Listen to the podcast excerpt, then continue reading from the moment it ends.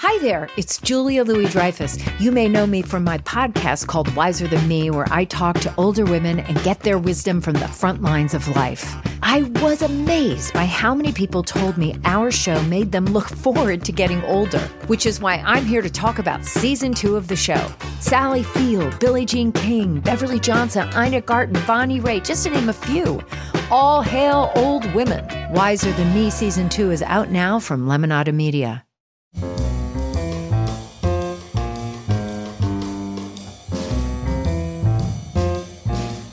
This is Merriam Webster's Word of the Day for Friday, November 30th. Brought to you by Merriam Webster's Collegiate Dictionary, 11th edition. Available from your favorite bookstore or online at www.merriam-webster.com.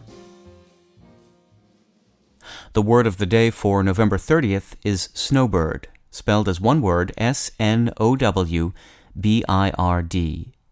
Snowbird is a noun that originally meant a kind of bird, such as a junco or fieldfare, seen chiefly in winter.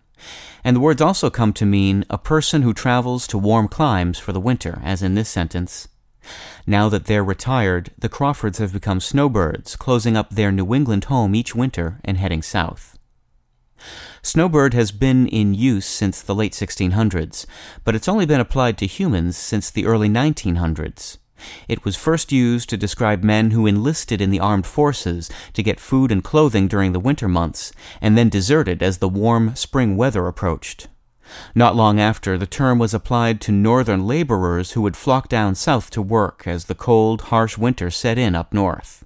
Today, northerners of all kinds, from vacationers to retirees, can be seen migrating as soon as the first frost arrives. I'm Peter Sokolowski, and this was your Word of the Day podcast for Friday, November 30th.